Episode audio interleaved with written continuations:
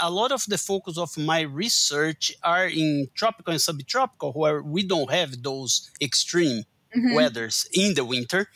And is also associated with a lot of Bos indicus uh, influenced breeds. Right. And with tropical forages that also come with uh, a really high production and very low nutritive value.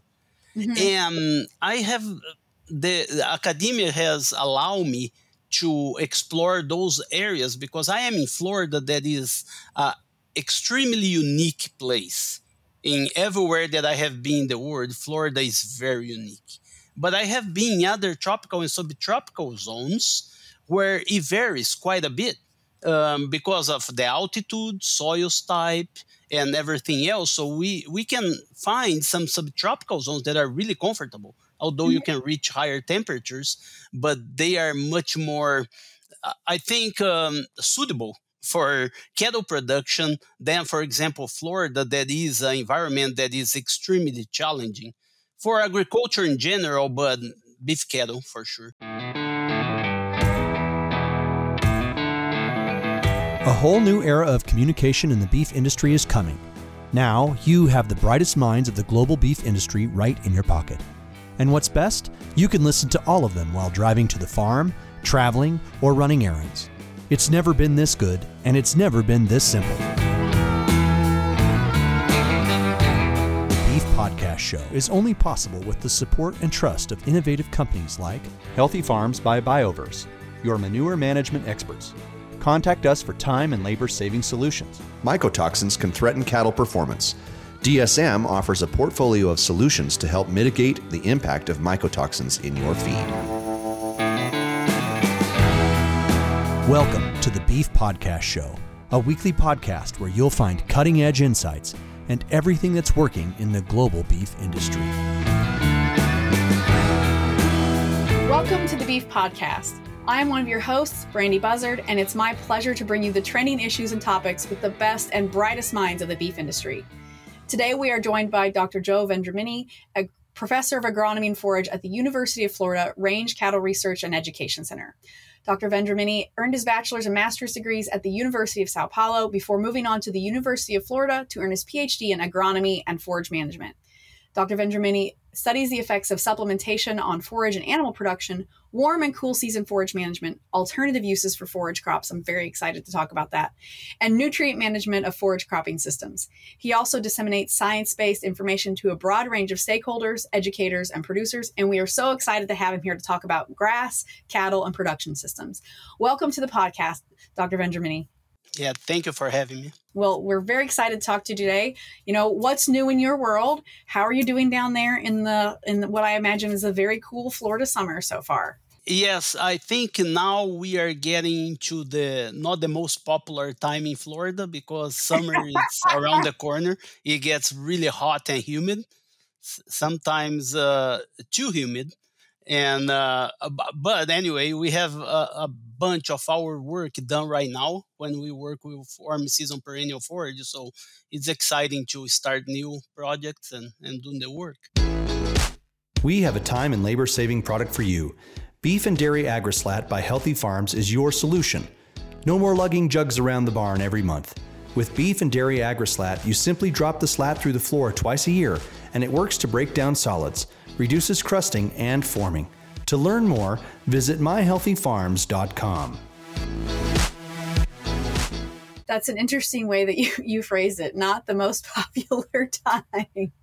that's an interesting way to say that about a Florida summer, but that's when we get a lot of work done. So, but thank you for taking time out of your schedule to be here with us um, during your busy time just to get started for those of our in our audience and our listeners who are not as familiar with you or your work could you please tell us how you got involved in the beef industry and maybe your background and your career path so far? I'm confident that there is more below the surface than the very short bio that i just read. Yeah um, i think uh, um, similarly to a lot of my colleagues here in the us i was born in in uh, in the country um, my parents, uh, my grandparents, my great grandparents, they they were landowners and they raised beef cattle in Brazil. Uh, so that's how how I got started. So I was young, and I I think I didn't know anything else. That's what I knew, and I thought that that was the way to go because that was our way of life and what we did, and that led me to to get my education in in agronomy. Um, related to what I have been growing up on, and and then you know it, it kept uh, um, probably progressing I finished my undergrad. I, in fact, I moved out of academia. When I finished my uh, undergrad, I was working for a company, um, primarily uh, managing beef cattle. Uh, a company that has several properties. So I started on the beef cattle section and then soybean, corn, citrus, and sugarcane. And I work in that company for seven years. Um, while I was working in the company, I also got my master's degree. Uh, okay. By the time that I finished my master, I I really like the experience and dealing with research. So then, when I decided to come to the U.S. and get my PhD and and keep progressing from there. Oh, that's great. You mentioned earlier that you know you just grew up with cattle and you didn't know any other way of life, and I think that's true for many of your colleagues and, and our peers in the beef industry. We just, it's just everything. That's what we knew. And we just kind of continued into that. So you make a great point there um, about how you grew up and you got involved in agriculture. It's just kind of the way of life that we have been born into. Um, it's my understanding that you are no stranger to the podcast world and you actually have your own podcast called Joe What. Um, can you tell us more about that and what you talk about on the podcast? Yes, uh, yeah. Thank you for asking about the podcast. Um, that was an idea that I started probably four years ago. At that time, podcasts were not very popular yet, but I I really felt that through my experience with stakeholders, because I work with extension as well, I have this opportunity to talk to different producers and learn so much from them and hear their stories and their experiences. And I felt that they need to tell that to everybody, not only me, because I was the only one benefiting from, from the information. With that in mind, uh, I create a podcast where I invite the stakeholders and the producers that I knew here in Florida and I have previous experience with. And and then it started evolving to I, I started including my colleagues in research and people in extension and it got a little broader. Um, so at the start was pretty much the true beef cattle producer and i, I tried to make it short uh, 15 minutes I, I i had the idea that that should be your drive to work something that you just press play and drive to work and you get all the information. So i i got um, some criticism and some um, uh, probably some people that like they said well 15 minutes is not enough. I didn't get much out of it but that was the goal. And i tried to to get some uh, some individual characteristics of every producer that I knew about that I have the, the opportunity to interact with, and and then just broadcast that part. So some of producers they like more genetics, some of them they like more the reproduction side, and so on and so forth. And and I think that was the genesis for the podcast. And uh, to be honest, I have been very slow on my podcast lately. I think, like you probably know, it's difficult to fit and, and get new.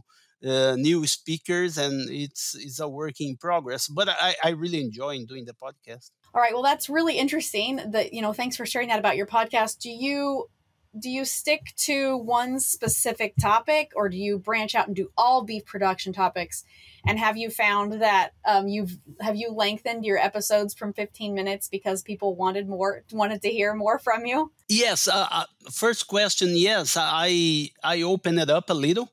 Um, i we talk about wildlife as well from some of my colleagues and we also talk about uh, something that is quite current that is environmental uh, issues and ecosystem services provided by by beef cattle in general and forages.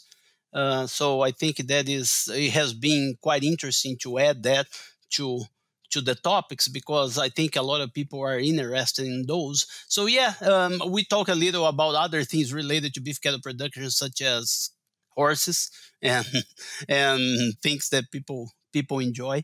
Uh, and uh, I didn't change the 15 minutes uh, because I didn't want to to go off off the record and start changing so people don't know what they would expect. As I start with the 15, I decide to stick with the 15 minutes and and go from there. Well, that's really interesting, and I hope that our listeners will will check out your podcast. And again, that's called Joe What, so they can go look at that and get um, a nice little episode about a wide variety of topics. Um, I think you mentioned you, you know, we talked about you're in Florida and it's very hot and muggy. I actually live in southeast Kansas where it also gets hot and muggy, but probably, you know, not the the level of Florida. But uh, today we have a nice day, and tomorrow, um, for those our listeners, we're recording this the last week of June. But tomorrow and the following few days are going to be over 100 degrees. That's the actual temperature, not the index. I don't even want to think about the heat index. And while that is certainly hot for us in late June, we usually don't get those temperatures till late July or August. It's not tropical by any means. I know that you have done a lot of work in tropical and subtropical beef production.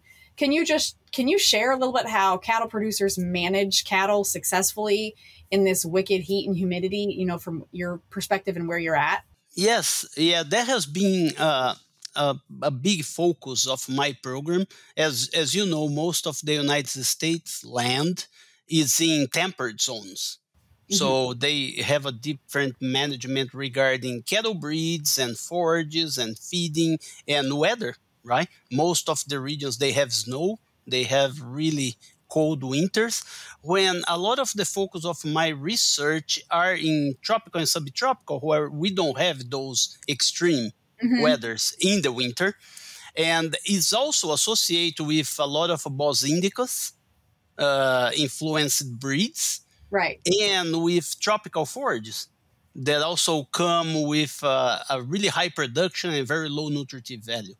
Mm-hmm. And I have the, the academia has allowed me to explore those areas because I am in Florida, that is an extremely unique place. In everywhere that I have been in the world, Florida is very unique. But I have been in other tropical and subtropical zones where it varies quite a bit um, because of the altitude, soils type, and everything else. So we, we can find some subtropical zones that are really comfortable, although you mm-hmm. can reach higher temperatures, but they are much more, I think, um, suitable for cattle production than, for example, Florida, that is an environment that is extremely challenging for agriculture in general, but beef cattle for sure. Um, it's interesting. You know, you said you don't have those uh, extreme temperatures in the winter, so that's great. You don't have any. You don't have blizzards and things like that, but you also don't have any cold weather to kill the bugs, and that's very important. Where for me is I don't want the bugs year round. The, the mosquitoes are back, and I really don't like it. So, um, but I'm interested. Not that sorry to take us off on a tangent, but you were talking about um, very productive but low nutritive forages. So, can you talk a little bit more about that? Like, what kind of forage is that? Are, are you speaking about? Because that's going to be very different than something that I have here in Kansas or we have in the Great Plains. So, could you talk a bit more about that? Sure. Yeah. Um, and I, I can tell you about the the whole Florida, and then there is a more unique site that is where I'm located because I am south of I four and about three and a half hours north of Miami. Okay. Uh, so in this region, really tropical forages can be perennial because oh, okay. we have almost no winter, right? When right, you go yeah. to North Florida, they will be close to South Georgia, close to Alabama. Some of the species that I will talk to you, they will not be persistent there. They will die because even though they will have like 10 uh, cold days a year, mm-hmm. Uh, nights that will be below 32. Yeah. And then those fords may not be perennial like they are here. So I would talk to you about this uh, general Florida and then specifically about this uh, subtropical, almost tropical region that we are at right here in South Florida. That sounds um, great. And um, if if you talk to everybody in the nation, they will know about alfalfa and tall fescue, right? Mm-hmm. Yes. Th- those are very popular. So we'll talk Yeah, I live in fescue country. exactly. And that's what everybody's comfortable and that's what they know. And we don't have either one here. Okay. So yeah, so that that is that is not a problem for us at all. Um, but but it's also a challenge because you go to professional meetings, right? And you have two presentation about alfalfa in Canada or one in Montana, and then you have people from I don't know from Virginia talking about fescue, and then we, right, talking about something that nobody knows what it is. Right. But we do have a, a, a, large portion of in, in, more in North Florida of Bermuda grass. Okay. The hybrid Bermuda grasses mm-hmm. um, that are quite popular. Um, I think in the whole southeastern U.S. and we have some. Those forages for us, they are more used for hay and silage production. They are a little more productive, but they require better fertility conditions that we don't have. We have one forage that is our main forage here that is called Bahia grass, that is Paspalum notatum. It's a forage from South America that um, everybody likes Bahia grass because it's very persistent you can abuse It's similar to the fescue, the endophyte infected fescue that you have there. Right. Yeah. Well, that we I'm putting love in quotations that we love. exactly. And and I think a lot of people like the Bahia grass here because it's persistent. It tolerates all the abuse that you can have. And it is the backbone of the beef cattle production in Florida. So that's okay. what, if you go to a ranch, it may be North Florida, South Florida, you're going to find out that beef cattle ranch, they, they have about 80% of the pastures are Bahia grass. Okay. And then it comes to uh, South Florida, they have these very unique cultivars that are more adapted to tropical areas. And those will be stargrass, uh, limpo grass, um, brachiaria, okay. panicums. So those are uh, all the different types that are m- much more popular here in South Florida, but they don't persist many times if you grow them up north.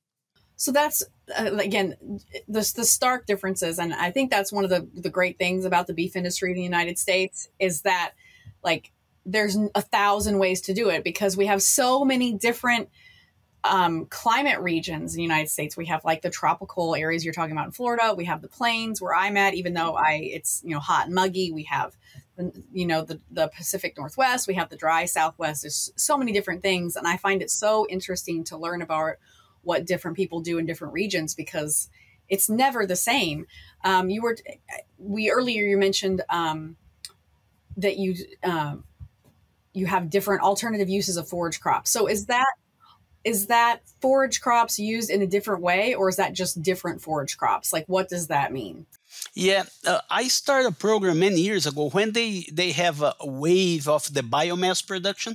Mm-hmm. I don't mm-hmm. know if you remember that for bioenergy. Um, those tropical forages that are, are they are uh, ideal for that condition because they have a much more efficient carbon fixation pathway. Okay. So that's why they are so productive. So we have forage crops here that are warm season perennial grass that will grow like seven, eight, ten feet tall. Oh, my. And will accumulate lignin and, and cell wall uh, mm-hmm. as much as they can grow, mm-hmm. um, uptake a lot of nutrients from the ground. Um, so th- those are the different uses. At that time, they have like that big wave trying to convert cellulose to ethanol, right? Right. And I think uh, they made a little progress, but then they dropped the program. Not not that I'm supportive of the whole idea. Mm-hmm. But because we have that, so I do believe the warm season perennial forages are a great candidate because they grow very much with very little, very efficient, and yeah. for and for that purpose, um, in theory, we didn't need to consider the the nutritive value, right? When you are growing for biomass, you just want a biomass, right? And then, yeah, yeah, later we learned that that was not the case. So for the microbes to work, when you grow a biomass, that you have a lot of cell wall, polyphenols, and everything else, we couldn't also the microbes that will break the cellulose could not work very well in the process of moving cellulose to ethanol. So we learned that we even in the biomass production and trying to generate uh, biofuels from cellulose, we need a forage that will have a little better nutritive value. And yeah. it's still it's still in the same uh, topic. Uh, another thing that two other things I think that is main uh, in our program is we use these warm season perennial forage as a um, phytoremediator. Okay. Um, that is, we have what they call hotspots, places where they have confined animals in mm-hmm. the past, or they have, for some reason, high concentrations of nitrogen and phosphorus. Right. Uh, phosphorus is a big problem in South Florida. Uh, oh, uh, or a, per, a, perceived problem because we are sitting on the top of a phosphorus rock. There is okay. a lot of mining here. Mm-hmm. Um, so we use those warm season perennial forages because they grow a lot and they uptake a lot of nutrients to remove the nutrients from the soil. Gotcha. So we we also have used it not with the forage purpose, but mainly to uptake the nutrients. And and the last one is is as we mentioned at the start the the fact that they are so good to fix carbon, right? And uptake right, yes. carbon from the ground. So it has been also used to as a, a carbon sequestration tool. That's right? great. Yeah. And and mainly on the context of beef cattle production because they have the forage. The only thing is a little better management can make us to accumulate a little more carbon, and mm-hmm. that will be crucial if if we need to decrease the the CO2 concentration in the air, right? Mm-hmm. And I think right, that yeah. is that is something that we have done for many many years mm-hmm. through history all the grazing lands they have sequestered carbon and have fixed that carbon for many many years and we right. never got the credit for. Absolutely. And now it's one part of my program is also to report those benefits. Oh that's important. That's i mean you're right. We have been doing that and never thought to tell people outside of academia and the beef industry about it. And we're now at the point where we need to share that what's actually happening and what we've been doing for a long time. Um, is that part of your research now, sharing that uh, outside of academia? You know, the carbon sequestration and sh- and sharing those findings. Yeah, absolutely. Um, I we have, at the research center we have like a multidisciplinary group. Mm-hmm. So there is a soil scientist here, Dr. Maria Silveira, and she is pretty much an expert in carbon. Okay. So that is her main focus. So I come in the program with the forage portion. Mm-hmm. And so we work together to so she does a lot of the soil measurements and the fractionation of the carbon and determination of carbon emissions, so on and so forth. And I come with the forage management to put together the, the whole program. I think that's an important component that you just spoke about. That, you know, she's the soil side and you're the agronomy side and you work together. That research uh, i mean like the beef industry is complex raising cattle is complex and so is research you can't change one thing and it not affect another piece. And so i think that's something we need to be more um, vocal about is how different segments of and aspects of beef production intersect with each other and that there's a trade-off. You know there's not a blanket solution for for problems that there's a trade-off to things and you have to be aware of the trade-offs when we're looking for new methods or improvements of things like that. Yeah i agree. Yeah we, we still because we walk with hats and boots i think uh, that still create a little barrier uh, translating from our environment to the general public and yeah. and is the general public now making most of the decisions regarding um, politics and votes because a lot of people move from the country right to the mm-hmm. city yeah. and they are voting but they are getting far far away from agriculture and i think we are trying to just keep telling our story, right? And trying to break those barriers, saying that somebody that wear a hat and a boot can also uh, relate to, you know, general life and general population problems like global warming. Right, and I think it's um, you know we do need to keep telling our story and um, sharing information because you're right.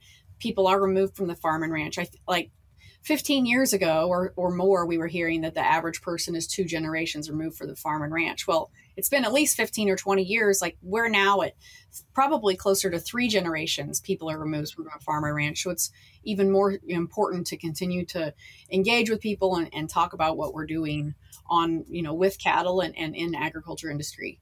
Yeah, yeah, I agree. It's a luxury that I think we have in the United States because people have comfort to be able to be concerned about things that are not part of their life. Because traveling around the world you have a lot of places where people needs to be really focused on their life to make it right? Um to, they need to know they, they are not really concerned where the the meat will come from but they need to find out how to find the meat right?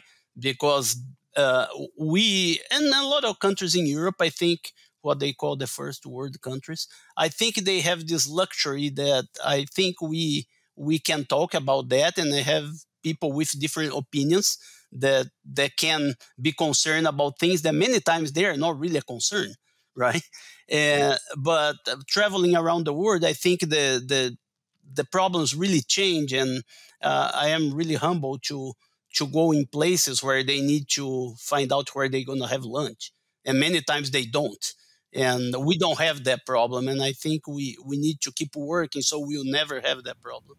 Yeah we definitely don't have that problem um, i i have probably not i've not traveled as much as you have around the world but i have been to some other places where that was a concern like where their next meal is coming from or having to budget you know scrimp and save just to have enough meals you know for the and such like that. And I think it's really easy for people to, it's for some reason, it's really easy to criticize with a full mouth. mm-hmm. Yes, absolutely. So um, that's definitely, you know, your job is really important to our industry because you are finding new ways for us to raise cattle using different forages and and be more efficient. And so it's really important that we keep getting research from you and your colleagues so that people like myself can take that and disseminate it to the general consumer and the you know, the grocery shopper.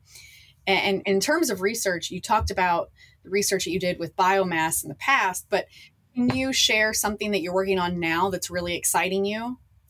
Yes, um, we we have few programs that we keep we keep going for a little while and trying to keep keep making progress. Mm-hmm. And I'll I'll mention probably main three programs that I work with. Great. One is is to to find uh, for the cultivars that will be adapted to the habitat that and the environment that we live around here. Um, I think that is an endless search. So I think if we can find something that it's more efficient, I don't want to produce more. Mm-hmm. I just want to produce more efficiently. Right. So with that in mind, I have contacts in the Colombia, in CIAT, and I have contacts in Asia and other places, Australia, where I try to bring little ideas and some different systems and forage species and try to adapt it to our system here and make the necessary measurements to see if that is something promising that will enhance and make our beef cattle production more efficient. Mm-hmm. I think that is something that I have been working on. We we have a lot of new technology and helping with mm-hmm. that, such as uh, we have genetic markers, right? To right. see what is the efficiency of that plant to mm-hmm. uptake nitrogen. Nitrogen is probably for this grasses the most limiting nutrient. So if we can find a, a reliable marker that will tell us that that species can grow the same amount of biomass with less nitrogen, right? Mm-hmm. That is a, a win situation for us because we will have to fertilize less and we're going to have the same or better product. Right. Yeah. That's I I love that you said that we don't necessarily have to produce more. We need to be more efficient. I think that's a, a that's a great headline soundbite right there. And and that has been the search on those for the species. Uh, some people that don't work, and I have several colleagues that work in different areas of grasses and and botany, and and they they are not really familiar with the grazing um, activity and so a lot of plants come and go and they they are not really suitable because they fail because they are not really grazed properly right um, mm-hmm. so the grazing uh, portion of this whole thing on selection is, is, extremely important so i really focus on on having the animals challenging these new grasses under Mhm. different conditions. And with that in mind, what I tell people, I really like to kill them because if they die here at the research center, the producer will not have the same problem. So uh, they, Right. so I, I really force all the things that I tested here so we can create a better management and decide if that is a good candidate to be afforded in our state. Um, so that, that is one portion. The other portion is again going back to the nutrient, the nitrogen that is Mhm. uh, quite expensive nutrient that we need to fertilize the grasses. Uh, our grasslands are pretty much dominated by grasses, but we also have the opportunity to have some uh, legumes Okay. right?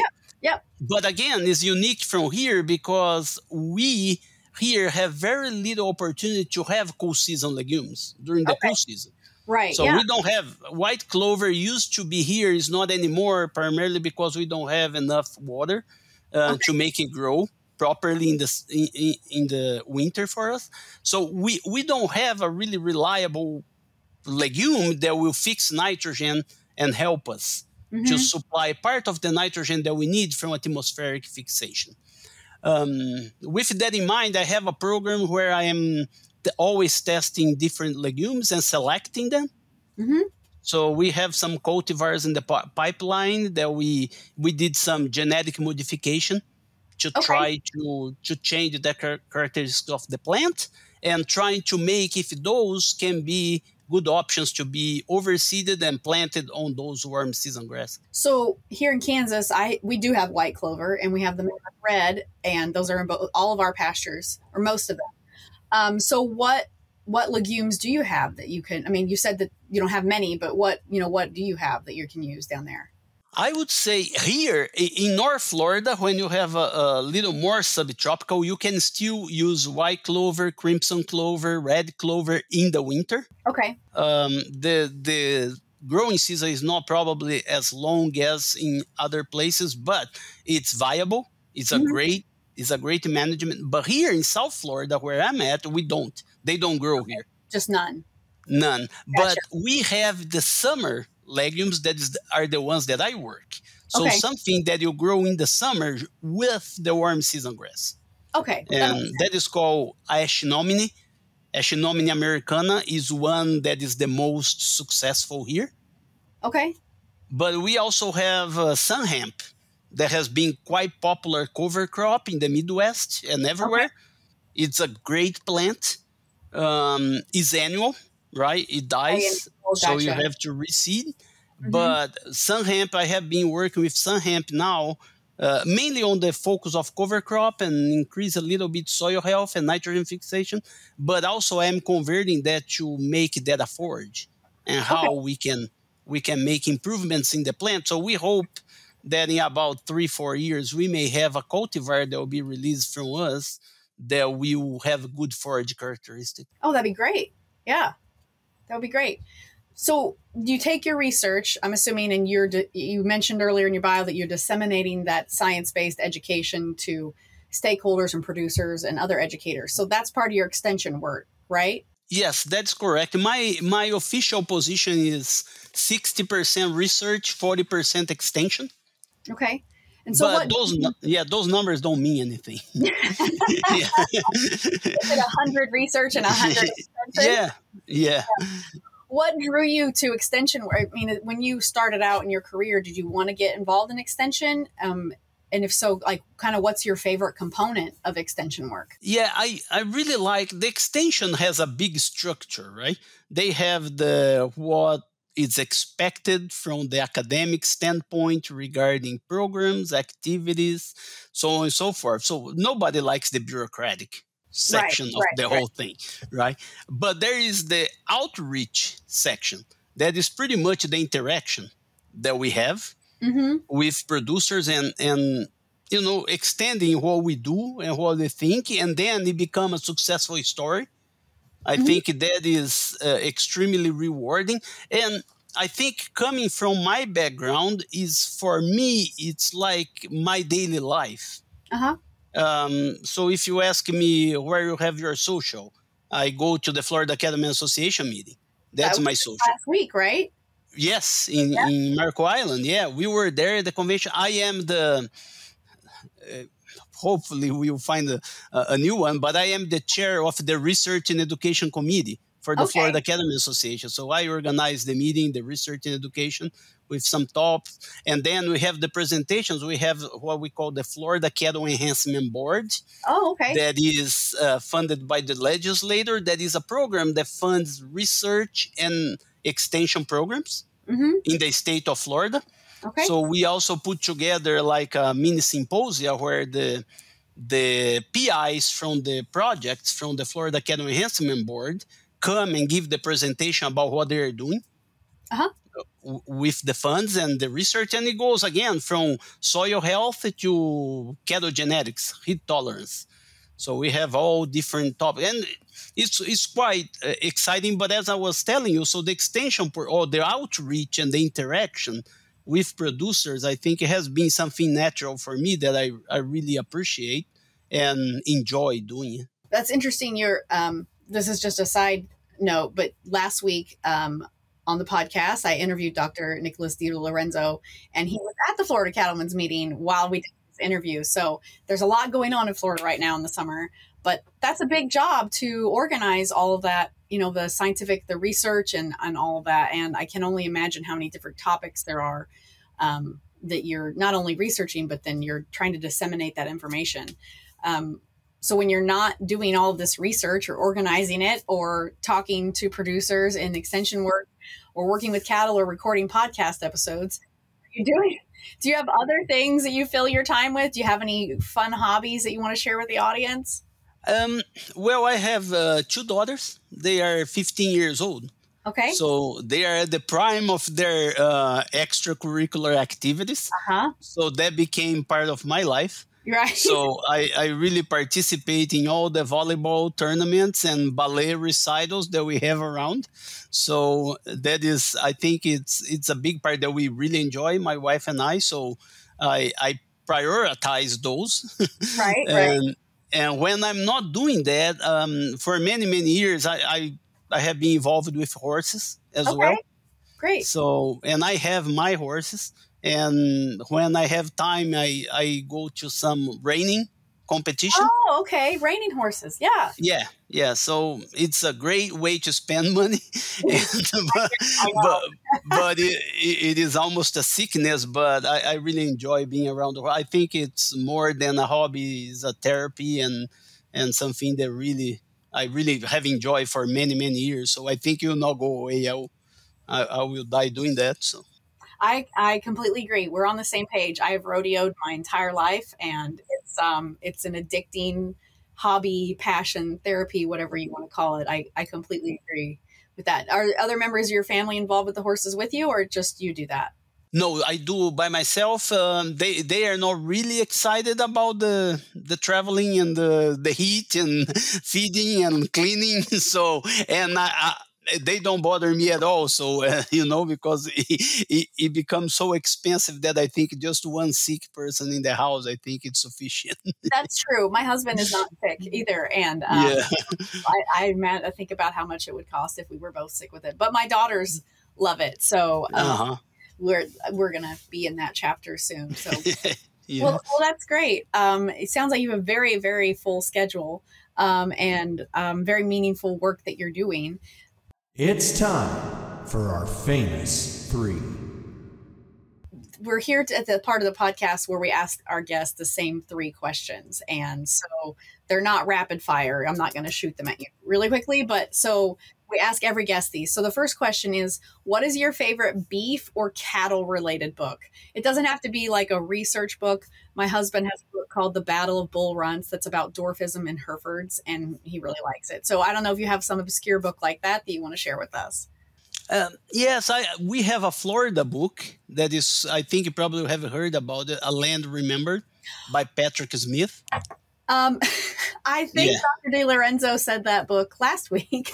yes, yes, it's it. yeah, it's a it's a very common book here, but uh, when you are here in Florida and located where I'm at, so it's it's so uh, illustrative. It, it, brings you memories and make you to understand where we were and where we are right now uh-huh. and how cattle fit in the whole process, right? Through many, many years, uh, how important cattle has been and is still important here where we are. So it's it's a, it's such a great book. I think everybody that comes to Florida they read and and they they love it. I two guests in a row have said that this book is great, and so I, I had written it down when Dr. DiLorenzo had writ, said it, something about it. But now that two people have said it, I'm going to add it to my Amazon cart because it I it must be that great. So so, what is a book that is not related to beef for cattle that you are currently reading, or maybe is one of your favorites? I just finished reading the the countdown countdown 1945. Okay. It's um, it's a book about the details on the Second World War. Okay. I like uh, history books. Right. Yeah. So I, I, I think that that book I really enjoy reading. I just finished it. Uh huh. So it gives it gives you a lot of details and and tell you the story about the perseverance through the okay. whole process, how how to get there, and you know, eh, the, I don't think the the end it's uh, a happy story, right? Because nobody oh, won, nobody right. won, and there is no victory in war. But right. uh, I think just describing the process, I think it, it I, I really enjoy learning more about it. I really like historical, um, like history books too, and particularly on World War II. My grandpa fought in World War II, and so I am adding that one. I will be adding that one to my Amazon um, book wish list. So thank you for that recommendation.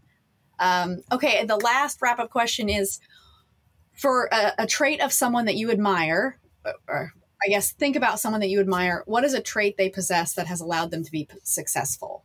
Um, I I believe that I have seen uh, like through through life you have seen people with all different characteristics right mm-hmm. uh, good and bad and i think one thing that stick out mainly now it becomes even more important it's i think work ethics okay is somebody that is really reliable and mm-hmm. and yeah. and we have seen uh, for example, in, in my college, I have some people that I identify early when I was in college. I didn't think about life or anything, right? We were mm-hmm. just we were just having fun and and trying to make to the next day. And it's amazing how we have a lot of smart people around me, and they have smart, really smart people that never made it, never become successful, and they have some that became extremely successful because mm-hmm. they were smart and they have a lot of work ethics. And you know, you can have work ethics and not being smart and still make it in life. right? Right. But if right. you are very smart and clever, but you don't have the work ethics, I think it's very difficult to to make. And and now it's become even more important because I think all the distraction that we have in life through social media and communication venues, mm-hmm. right? Uh, it seems that we are gravitating further, further away from just basic things. That means if I say something, I will do it. If I told that I will show up at eight, I will, right? Mm-hmm. And I will not go home until I finish. So it seems that those little basic things are becoming even more important. That is one of my pet peeves is not following through on um, what you say you're going to do. I think you're hitting the nail right on the head with the the work ethic and the and smart intelligence, you know, intersecting there. So, um, well, that is all the questions that I have for you today. Is there anything that you want to share with the audience, our listeners, that that we didn't touch on? Uh, I don't think so. I just would like to thank you for the opportunity. It was really enjoyable. Thank you very much for coming on the show. I know that you're very busy because you told us about all the things that you're doing. So we really appreciate you taking time to join us here on the Beef Podcast Show. If people want to find more information about your research or about the Joe What podcast, where can they do that? Um, we have a website here. Is the we can search in Google Range Cattle Research and Education Center.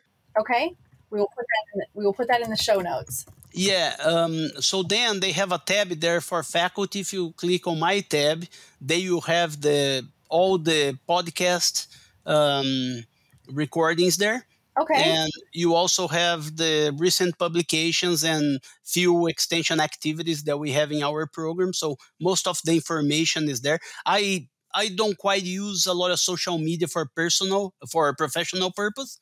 I use more for personal purpose. So through the website, I think is the best venue to to have our activities there. Okay, and the podcast is on the Range Cattle Research and Education site. Is it also available on other podcast platforms? Yes, it is on in our YouTube channel. Okay. That is related to the website and is also available on Podbean. On Podbean. Okay, we will make sure that we put those um, in the show notes for our listeners to access those. That's the Joe What podcast on YouTube and the Range Cattle Research and Education website. Well, we will make sure that people can access those. I'll put that in the show notes for everybody. Um, thank you very much again, Dr. Vendramini, for joining us. And to our audience, we hope that you will join us next week on the Beef, Pod- Beef Podcast Show.